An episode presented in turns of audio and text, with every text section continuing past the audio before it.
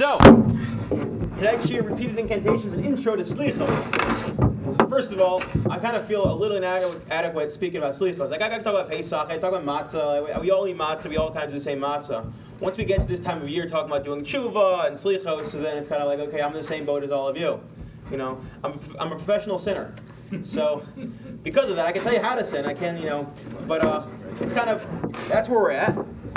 Especially the slichos, I have always struggled with, and I assume I'm not alone. They're first of all early in the morning, or now we'll be doing them later at night. But also, it's just the the Hebrew's different. We may get discuss a little bit why that is. It's a different Hebrew. It's the terminology that we may not be familiar with, and it's just it's it's a lot of I guess newness, and it's almost I guess can I use the word convoluted, right?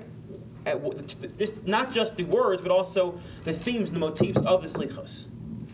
So what I thought to do was to spend a little bit of time tonight discussing what exactly are slichos, not going through the history of them, though that's fascinating in its own right, but I think that's less meaningful, and ask basically the major question is the I guess the point of slichos is the Yud Gimel Midas the 13 attributes of mercy, Hashem Hashem Karachim V'Chanun, which by the way, just to let you know, even that, like everything in Judaism, it's not clear how to break those up.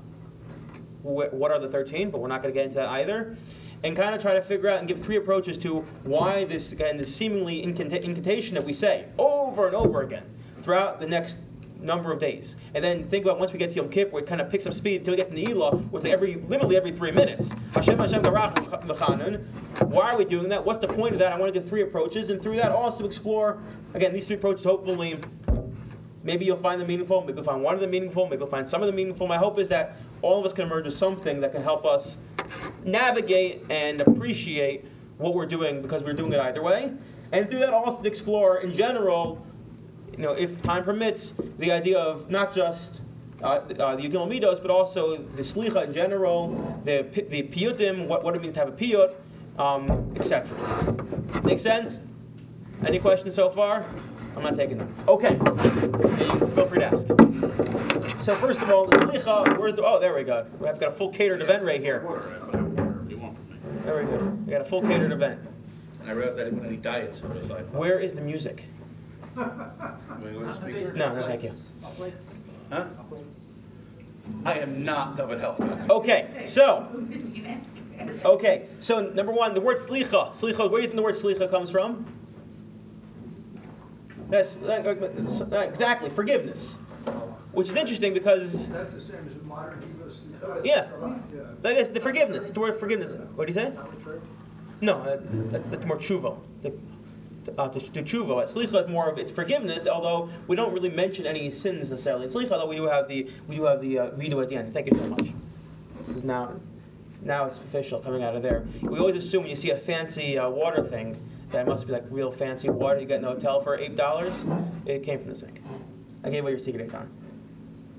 Okay. Anybody here think fancy water?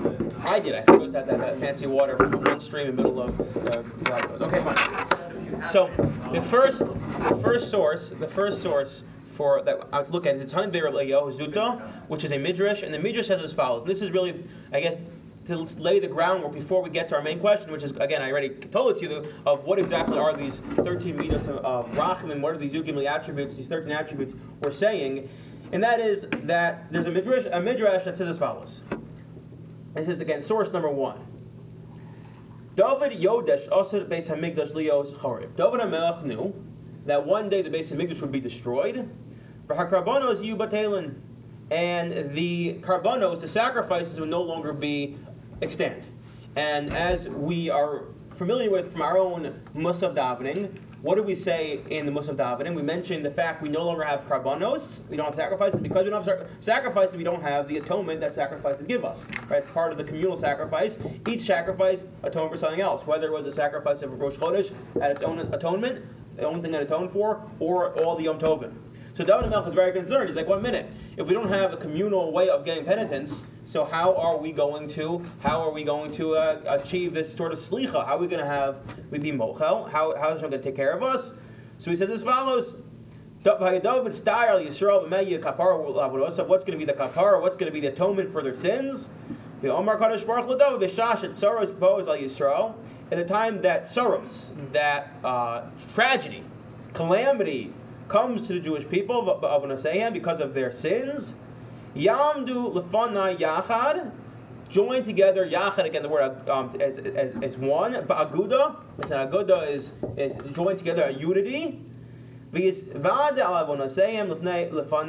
you should all do vidoy on what on on on what you've done. You should do some sort of uh, communal form of vidoy. And say some sort of slicha in front of me. Some sort of again, some sort of uh, some sort of formulation of slicha in front of me. So again, it's, it's interesting. No mention here of this taking place during the month of El. It's at a time when there's tragedy befalls the Jewish people, when there's sorrow, we gather together, which we know by the way, we do that on all the communal fast days. That the idea there is we're trying to mimic this uh, mimic this concept that when there's tragedy, our response is to turn inwards, do teshuva, and as a community accept upon ourselves to this idea of slichos. That's what it is. So why then? How did it come to now? So perhaps because maybe this time of year heightens, I guess, it gets argued the existential feeling of calamity that's in our lives, when you know, the Sifrei Mesim, the Sifrei Chaim open in front of Hashem, when Hashem is literally judging our lives, no one wants to be judged, right? No one wants to be judged. No one wants to stand in front of the judge. It's a scary thing. So we're all feeling this sense of communal uh, uh, scare and worry and angst, and because of that, it's a time of calamity, and that's perhaps why we say slichos. That's one idea. That's the earliest idea that's found.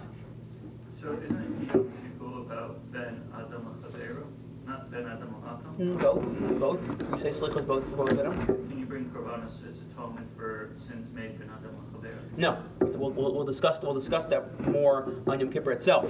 Okay, so here, so that's what it is. So then, what is the core of the Slicha? So I want to read one Gemara, and then we'll really open it up. This Gemara is found in the Gemara Rosh Hashanah at Daf Yud Zayin Amud Beis. Who's ready? You're ready. Okay, fine. Moshe Rabbeinu goes up to the mountain. He's the top of the mountain the second time.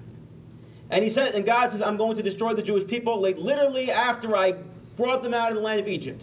And I, they crossed the sea and they saw the destruction of their enemy. We come and I give them the Torah and I spoke to them. Anochi Hashem. And I literally said, spoke to them, Pel, Pel, what else? This is Hashem speaking to Jewish people. There's no way to get around the fact that God existed. And what did the Jewish people do? Chet ego. Exactly. So God's like, I'm done with these people, I'm, I'm wiping them off the face of this earth. And Moshe go, uh, uh, goes to God, and he says something we just say every fast day. Moshe says to Hashem, don't do that. Vayav Hashem Moshe, Vayav. Sure, no. Now I'm blanking on this thing we think that. New? How are we all blanking on this?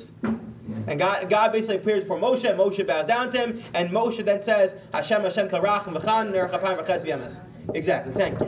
Okay, good. And to make it worse, it's sitting here in front, I have, it, I have the word sitting here in front of me. Says the Gemara, Vayav Hashem upon Vayikra. God, right, he uh, appears when it says, Omer Rav Yochanan, Ilmale Mikra Kosov. Had the Torah not said the following, had God not taught Moshe the following formulation, the following, let's call it for now, incantation, we would not be allowed to say it.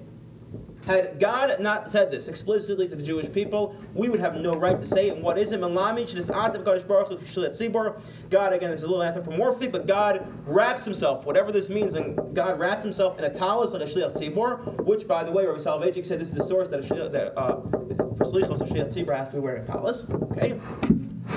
The Horalala Moshe, and he showed Moshe Seder Tefillah, the following Tefillah, and what's that Tefillah? Hashem Hashem Karachim V'chan, the Yugim Midos. These, this, again, these, these words we keep returning to. If you can argue, these are the essential words, the words that evoke the most the idea of this time of year. Hashem Hashem Karachim V'chan V'chan God showed it to the Jewish people. Had He not showed it to Moshe, we would have no right to say this.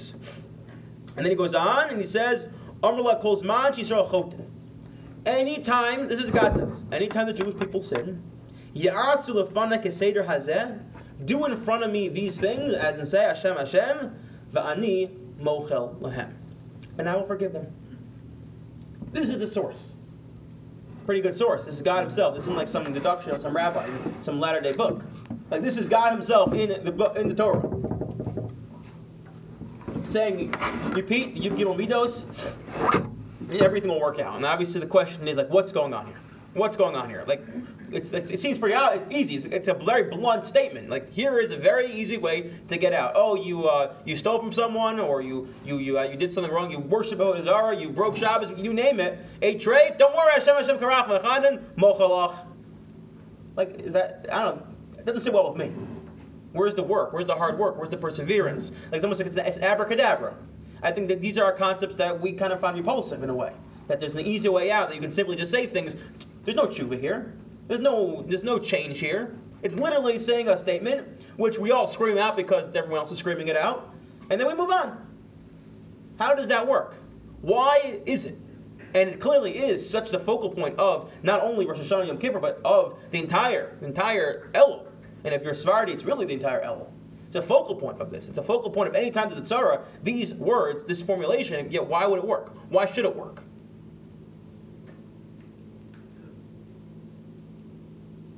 You question on that? Comment. Comment on that. Okay, comment on that.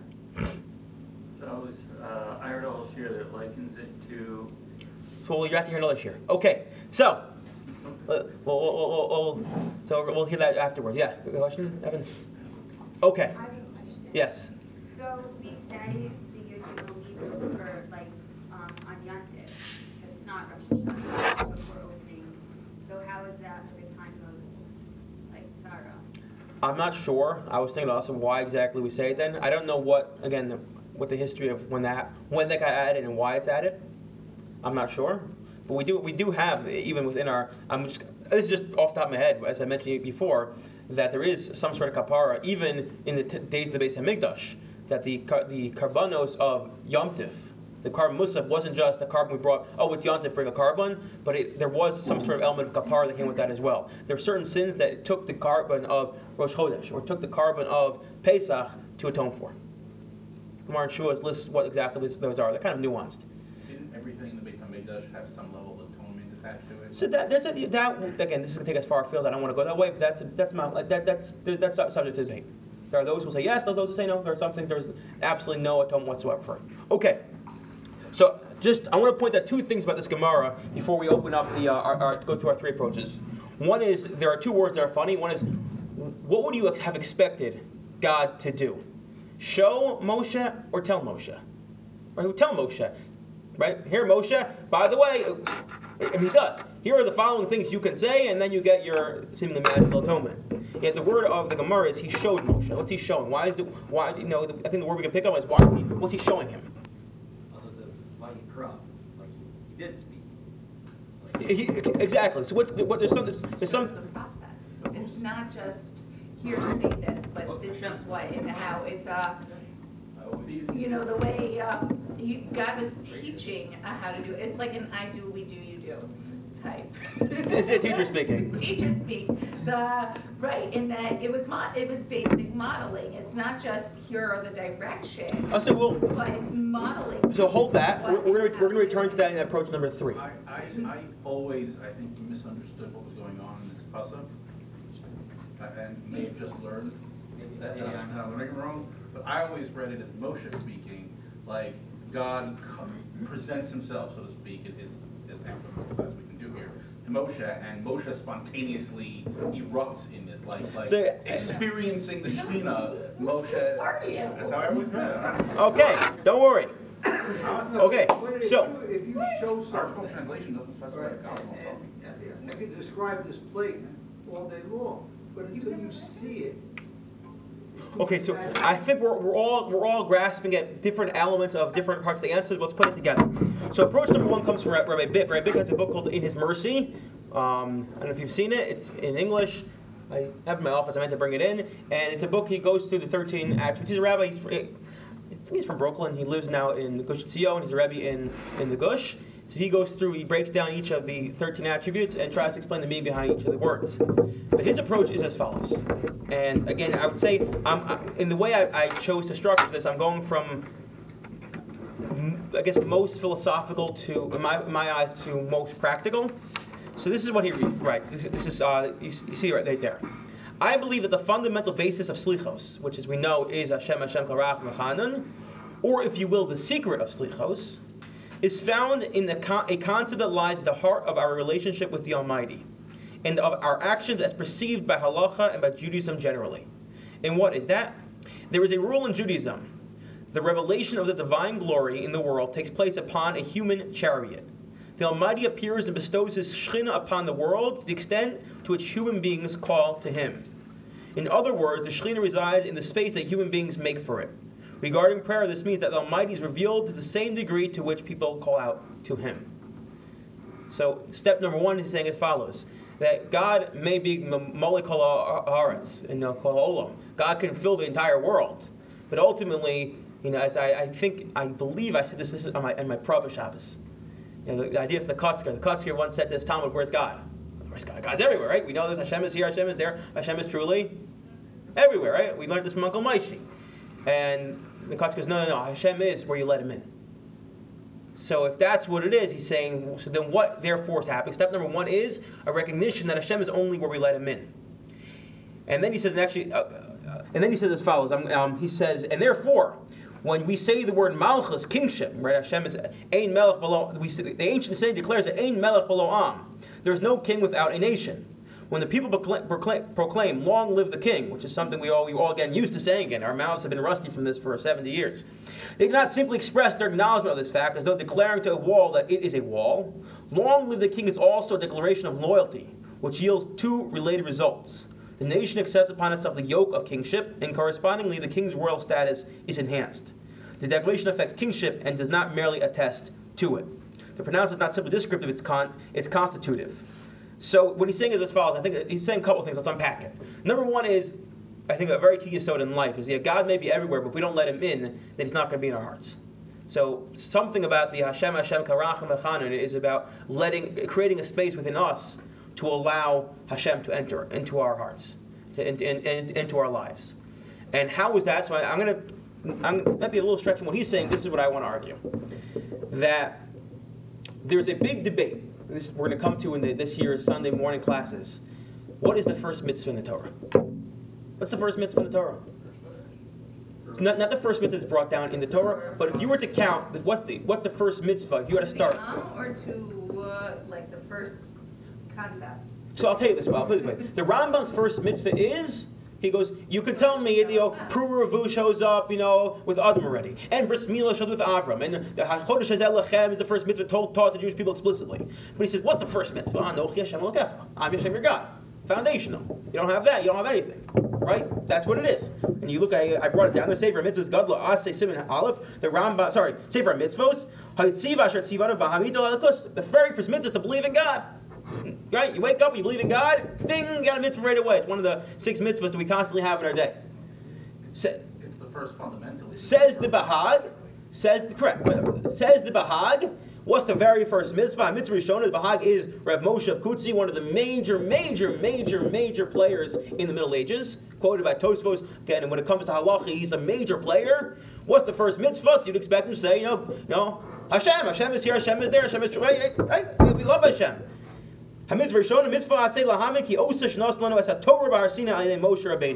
The first mitzvah is to believe that Torah we got from God is true. The Rambam didn't say that? This is, no, this is the Bahag. This is the Bahag. Now the question is, like, we, we all, great, all good and well, we, we believe the Torah, it's great to have a mitzvah to believe the Torah came, it came from God, but you, you skip the step. Like, we're, like, what about God? I don't believe in God? It's not a mitzvah to believe in God. Like, what's going on here? Right? Right? It's a- right? It's a fair question. I think it's a fair question. So what's what's the yisod? It's, it's the same yisod. It says the Ramban and others as well. What Eitat's about to say that ein melech below am. You can't be a king without a people. That, it, as you said, it presupposes you have, in order to have to believe in the Torah, you have the foundation of it is believing in God, and that comes even before there's a mitzvah. Because again, as much as we say God's the king, you can't be a king if you don't have a people. It's not a people. You can you know there, there are all these people that they will declare their their homes autonomous land, and they're the supreme ruler of that land. You can look around, you can Google them. There's a Wikipedia page dedicated to them. What baffles me more than the fact that someone actually declares their house autonomous land and they're the leader is the fact someone compiled a list of it. Okay, but that, that's that's not for now. So eight times compiled the list. So again, but what are you? You say you're the ruler, but if you have if you have no one, you're not the ruler. And perhaps what what he's driving at here, what he's driving at here, what Ravid is trying to tell us is the, some by saying Hashem Hashem Kel Racham Echanan, ultimately what we're trying to instill within ourselves is the fact that you know almost like the experience of it, the, the roar and the shul. Think about it that way, and the everyone together we're, we're, we're declaring Malchus. Hashem is God. And before everything else, we need to declare the foundation. Hashem is God, Ein Melech Am, and that is, and somehow that starts us on the process to tshuva, because that's so foundational. That's how we start letting God in by saying we're your people. Now you can be God, and it's more than that because what is Rosh Hashanah ultimately about? There's no, there's very no mention of Slichu Kapara on Rosh Hashanah. It's not a day of, of Kapara of atonement. Rosh Hashanah is fundamentally about Malchus, declaring God to be the king. Think about most of the piyutim most of them are about declaring God to be the king. You can flip, flip through my. I would never mark it off my master, but uh, I did it. There's just so many of them. I mean, just think of what we the Elena, Al. So much of of the of the most is Malchus. Correct. But even before that, what, what are we saying there? God should put your fear. It's all part of, and the Rav had a whole mahal for that. It's all part of declaring God is God is the king, and therefore, ultimately, ultimately, that's what it is. That this is a day. This this is a day of Malchus. This is a day declaring God king, and part of the Yud Gil Midos of Prastalita is to remind us about this important principle that Hashem is the king. Um, I think we should just take a moment here, pause a second. First, any questions, comments, thoughts? Okay, I didn't love this answer myself. I don't think it necessarily answers the question, but I think it's important just to talk about in terms of the idea of Malchus. And if you think about it, most of not just the slichos, but the piyutim throughout the day are about God being the king. What, so what's a piyut? Anyone know? Concept piyut? Where does the word piyut come from? It's not a Hebrew word.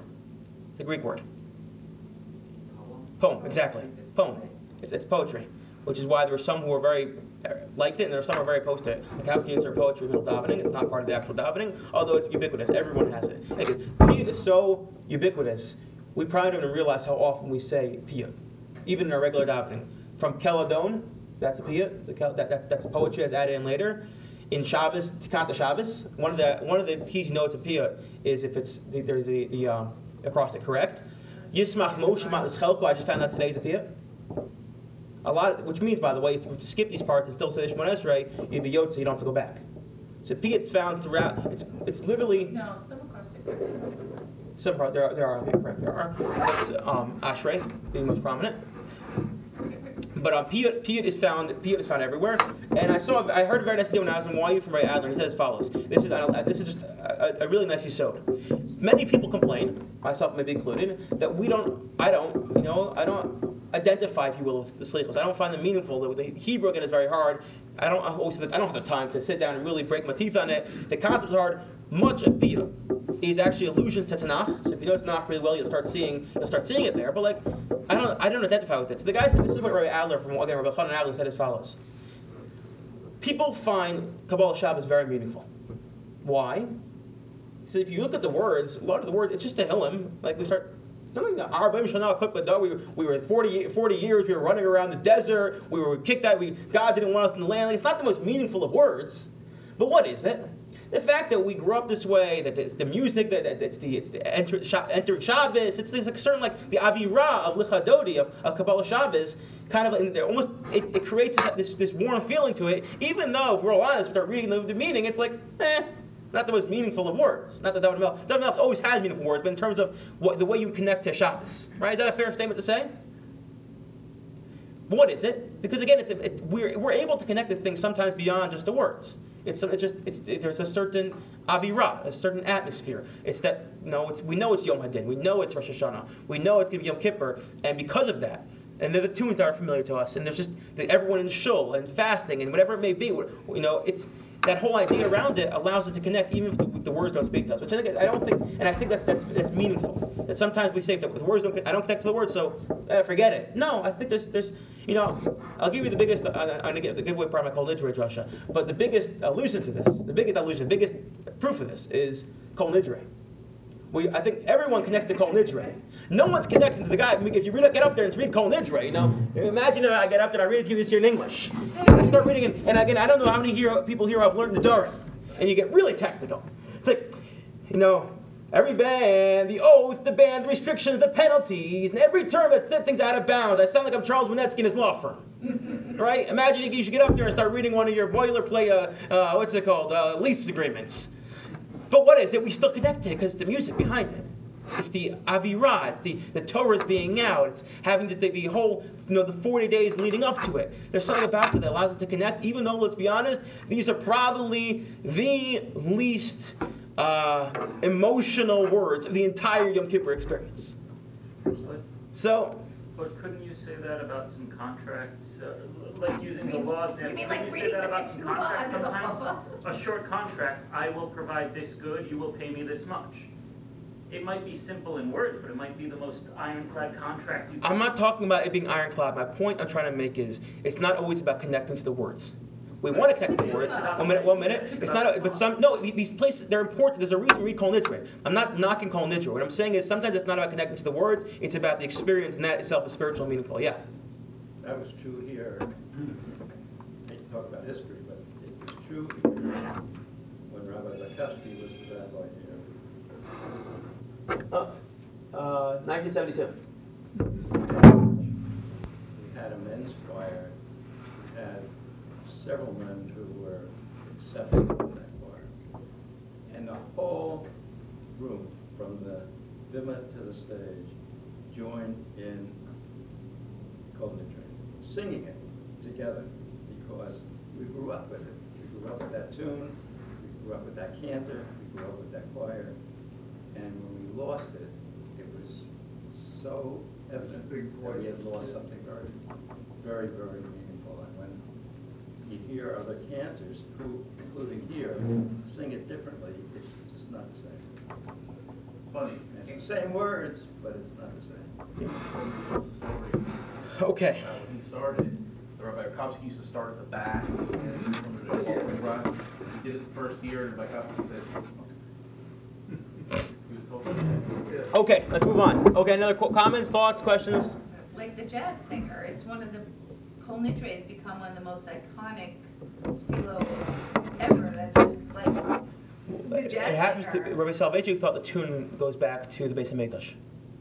Just something very powerful. And just, by the way, imagine what everyone felt that first year when there was no Beis Hamikdash.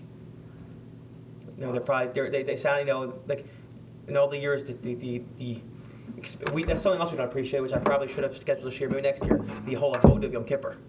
We, we read through it because we don't appreciate it, we don't, but like, imagine that experience. You want to get a, a real feel what the avodah of Yom Kippur is like. I don't know how good Everett's Hebrew is here. Go online, there's a song called, I believe, Avoda by Yishai Ribo. Yishai Ribo. Yes. Love that song. You'll, you'll, you'll, he, he sings it. Okay, very good. Okay, so that's approach number one. Approach number one is what are we doing? Why are we repeating things? Why? How does it work? And the answer is because this is somehow going to open up our hearts to the idea of Malchus, to crowning Hashem the King, and that is the only way that He can be King as we accept Him, and that brings us to the path of tshuva. Let's take this. Here's another approach. This approach, again, I think it's a little more Kabbalistic, and I'll be honest. I didn't totally see it in the Ben Ish Chai, but Rav Aaron Lopiansky, who, when it comes to areas of, of more machshava and the more mystical, he's someone I turn to. So he really uh, he gave a wonderful share on this topic. So, and I think again, if you like it, great. If you have trouble with it, hopefully something else here you enjoyed, or at least the challenge was good. He says as follows. He jumps up on, he picks up on the word as we said, points out in the in the Gemara in Rosh Hashanah, the Gemara it says Haroa, he showed. What's he showing? He wants to know. Why is he showing? I'm not going to even bother reading Ben Ish Chai inside, Ben Ish Chai for Baghdad. He says as follows. Give an analogy. If I were to tell, if I were to tell Inbar, I drove from my house in Harvard Road to Show. You know exactly what I'm talking about because you you can you know what driving is. You know Harvard, you know my house. If I told you that I levitated last week to Florida, you kind of know that of levitating, you, you, you, don't really know what that means. What does that mean, levitated? That there, if, if, you, there's, no, if there's no way to relate to it, there's no way to know about it. The only way to actually tell you is to show you. There are some things that are beyond human comprehension because they just don't, don't exist. They're beyond reality. The only way to actually show it is to somehow demonstrate, actually demonstrate it with some sort of physical um, appearance. That make sense?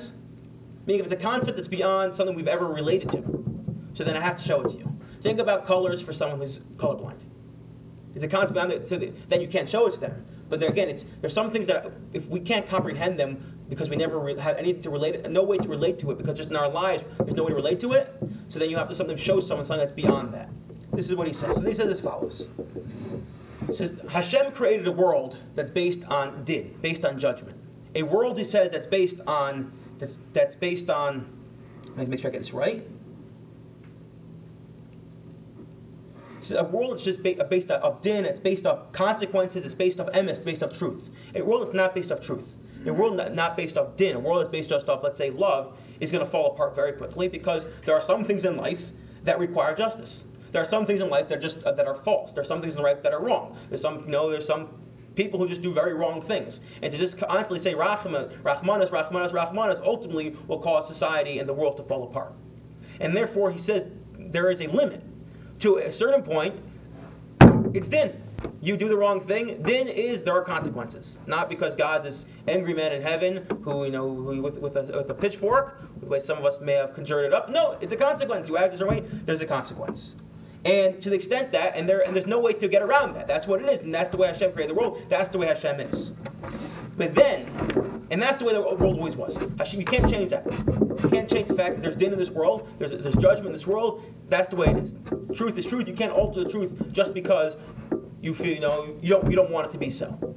Again, in our in our human interactions we can, but in reality, when you talk about the way the world is created, in the spiritual level, you can't alter truth. And therefore, someone does the wrong thing, and they deserve to be punished. That's what it is. Comes along Hashem and says as follows: I'm giving you this idea of Yud Gimel Midas Arachim. Hashem Hashem Karachim V'chani. You know what it's going to do? So here's another analogy. Imagine a kid goes to his father and says, "It does something wrong." The father says, "I'm grounding you. I'm taking away your bike for the week." And the kid says, "I'm sorry." And the father says, "No, no, it was really bad. I don't know. When I was uh, 10 years old, once I got on my bike, I drove across the street without looking, and my father took away my bike for two weeks. Why? Because I had to learn my lesson. So what did I learn? Drive fast next time. No. So have so there's no ironclad. There, there's a reality here. Not changing my mind. You're not getting your bike back. And the kid comes to you and says, "I'm so sorry. I'm so sorry." So you have to figure out: is he so sorry because he wants his bike back? What if you recognize, and we, you know, for those who have kids that age, you may recognize there's a point where the kid really is sorry, and they really regret what they did. Or maybe we've all been there. We regret so much so it's kind of like, okay, you know what? There was a punishment, and even though it hasn't been the whole week yet, but like you learned your lesson, and therefore, you know, here's your bike back. And we've been there. That's not coming from a place that says of distorted judgment. That's where there's another level of rahmanas of recognition of when someone really feels that contrite and feels that remorseful about what they did, so then Hashem will say, even though there is a concept of din and emes truth, I'm willing to change it. What is Yigil Midas Rachman? It's not some magical incantation. It's not just person who's saying, you know, forgive me, forgive me, forgive me, but rather when a person is so sincere and they realize they're mamish, they're at the end of the rope, there's no other chance.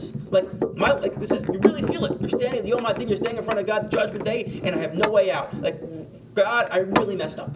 I really, really messed up. Whatever it may be. And whatever area of our life it was, I messed up. And we all have our own areas. And there's just nothing I can do about it. I tried, I'm done, I messed up. And you say, Hashem, Hashem, Karach, Chanim, that was supposed to be a recognition to God. With that sort of sincerity, so then that causes God not to say, ah, you know what, have your bike back, stop nudging me. But God say, I realize you're at the end of the, your rope. I realize you're that contrite. I realize you really mean it. You're like that kid who really, really means it. You learned your lesson, and therefore I'm going to forgive you. And that's the idea behind behind the more, the more kabbalistic way of how these this Hashem Hashem kind of works. It's not just saying it; it's really really meaning it. And this year, Koren, we know they have the, the three masters. They have by the way? Oh wow. They have, they have the, they the three masters. They have uh, two masters at Yom Kippur and Sunday came out with the Slichos. So one of my Rebbe, or Jacob J. Schachter, he wrote an introduction where he says as follows. And I'm not going to even read it inside now because I didn't realize how late it is. I don't even know what time we started. A little late. But he says he says that there are two aspects to Judaism. There's the formalistic halachic aspect that there are certain things we have to do to live the halachic life. But then behind that, underlying that, undergirding that, is the fact that it's not just supposed to be an action we do, but it's supposed to really affect us. And there's no better proof to that, and the Rabbi Soloveitchik writes about this at length, than, than prayer. There's a formalistic aspect of prayer. We all say the same davening. But ultimately, what is prayer? Avodah shebalev. The, the, the avodah, which is an interesting word to use, but the avodah, the work, the worship of the heart. Because the, all of the formalisms and the and the, the, the construct of the formalized prayer is supposed to bring us to a place of a certain recognition of in the heart of I'm standing before Hashem, of I really need to be, I really need Hashem, of, of there's nothing else in my life that can help me but Hashem. That there's many areas of life you want to use the I guess the more uh, halachic terminology. There's um, there's the ma'isa, the actions we do, and then there's the kiyum, the what it's supposed to accomplish. So says says uh, Rabbi Rabbi Rabbi J.J. Schachter. It's the same idea here. The ma'isa might be Hashem Hashem Karachim V'Chanan. The mice, the action might be wrapped in a talis and saying it again, over and over again. Think about again the Ne'ilah, where that, the, a marathon, literally saying it, and then saying, I'm saying it, saying it, saying it. But ultimately, the key is feeling it. The key is feeling the sense of, I really, really need this. That I have no other way out. So that is approach number two. Questions, thoughts, comments, observations?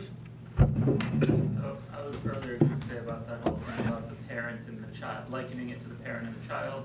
I heard a slightly different version of basically very similar, but it's that as a parent, when your child, when you put it on a consequence, it's not because you hold a grudge or you don't forgive your child for what you did. Of course, forgive them the second they ask, but you put consequence so they learn to do better in the future. The second your child asks, "Will you forgive me?" You're going to forgive your child.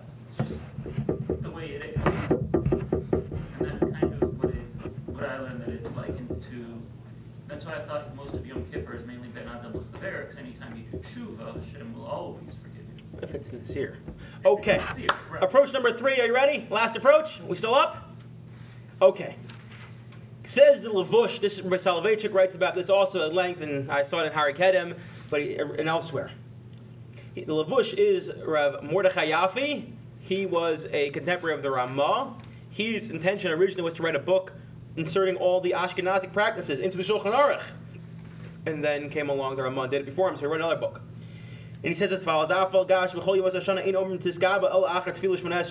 We have a concept that the, that the uh, Kaddish Tiskabel, which is the Kaddish we say at the end of Shemon Esrei, after davening actually, where that's why if obviously never happens, but if in the event you don't have a minyan anymore, when you finish, when you get up to Kaddish Tiskabel, it still works if you had a minyan for Shemon Esrei, because ultimately it's about the Shemon Esrei. Okay, so the Kaddish is Tiskabel that, that Kaddish, he says, normally you don't say it other than after Shemon Esrei. Shkeinu mashmod lashon teluson shapiros tefillah. Because we're mentioning again, God. What is it? Tiskabel. God accept my prayers. Which is by the way why Rav Schechter insists that the uh, you should wear your talus over your head for that. And it's part of the tefillah shmones esrei. Okay. V'stam tefillah ritzei lomer tefillah shmones esrei. And most tefillah of ritzoy of, of asking God for things happens is shmones esrei. Shani seder aslichos shenetaktu kulam al seder tefillah shel kol yom. He says something very interesting. How is this, the slichos set up? He says slichos in a way is set up like davening. Think about it. Kept sukkahs go to the slichos they get psukei d'zimra. Say ashrei. You open with ashrei, which is what we do in uh, which is what we do in psukei d'zimra. In fact, one may we may have said this a couple months ago, in November. The entire point of psukei d'zimra may be according to some for just to say ashrei. Could be. So you say ashrei. Then he says. I'm gonna, uh, then he said, we're skipping the next line for a minute. Then he says, Sheikr fine. The achak nofel apneim. We, we, say tachlim or even at night. Interestingly, kemo achak called filos. Nisayim minu nachlim lo neda. L'kach l'chen haomer achim kadosh shalom. In this gabel kemo achim amar kol at tefillah hashana. Says the says the Lavush and the and, the Ritzaliji talks about this at length. Right, regular. Think of regular mincha. You have ashrei, shmona esrei, tachnun, and then Tiskabel. Ashrei, Tachnun, Tiskapa. The question obviously is very nice, but we're missing something here. That doesn't compute. We have Yud, we have we have Shmon Esrei, which is like the Iker of davening. Where is the Shmon Esrei by Slichos? Where to go? Like you can't. It's a bad analogy. I get it. There are some similarities, but if you're missing the Iker, it's not a good analogy, right? You can, if you have, have someone has a hamburger bun, uh, a hamburger set, you know, bu- bun and a hamburger, someone else just has two buns. You don't. There's no, no analogy there. You're missing the hamburger. You're missing the meat here. What's going on here? Uh, similar structure. We have, uh, you know, Hodah, or, you know, praising God, Hashem, Tzaka, Golan, Punning, and, That's part of the Tachman. no, it's the first, the first paragraph, right after Hashem. It's like we're saying, Okay. you know, we, God is, you know, amazing.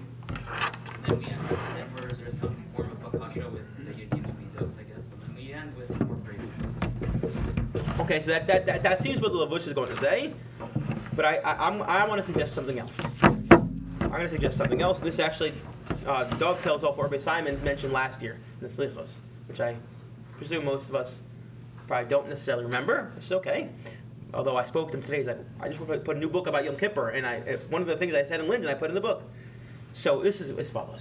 There's a general question, I don't know if we discussed it this year, about what's with this whole idea of formalized prayer. Prayer is a votish belay, it's supposed to come from the heart.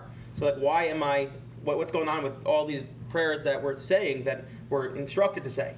You know, I get atachon and let them das. We all want to be smart. Baruch Aleinu, we all want money. But at a certain point, it's kind of like Shiva Shavtenu, really? Do I want the judges to return? That's Tzemach David, the first flowering of David. Like, I don't care about flowers. I'm not sure about David. Like, what's going on with all that? That's not, you can't, how do I connect to that? So Rav Hirsch writes, he says, he says that perhaps don't look at the, t- the formalized tefillah as the things that, you, that are automatically going to give you passion. Rather, these are the things that you're supposed to care about. A certain recognition, know, there's parts, there's a, spont- there's a spontaneity to tefillah where we can insert the tefillahs that are bothering us right now, the things in our life that are bothering us right now.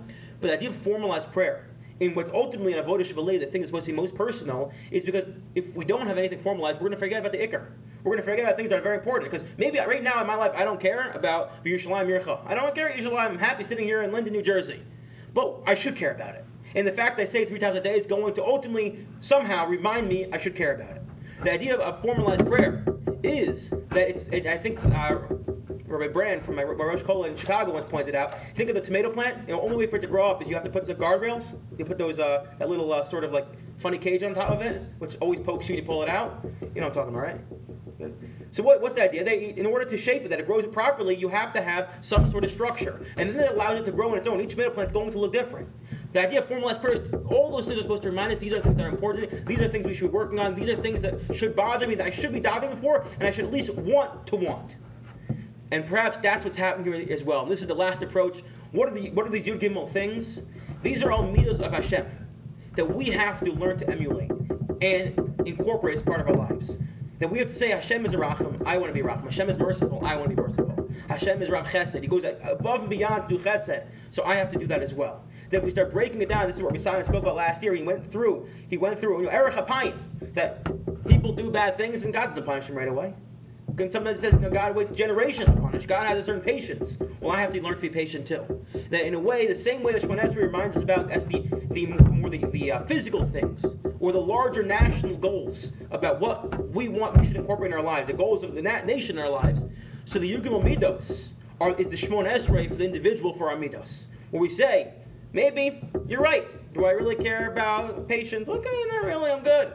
No. If I say it, if I say it over and over and over again, God has patience, God has patience, God has patience, that reminds me that I have to have patience as well. God is a Racham, God is a Racham, God is a Racham, and I have to be a Racham as well. That's true, so it's incumbent upon us to actually sit down and figure out what are all these midos that Hashem is telling us in here. How do they actually? How do they? How can we relate to them? And how do we right now relate to them in our own lives and find a way that we can actually do tshuva? And with that, so then Yugim Midos have moved beyond just being an incantation, but really being a reminder of do tshuva, and here's a formula for how to do tshuva. Because if we just do tshuva on our own, we may forget about some important character traits.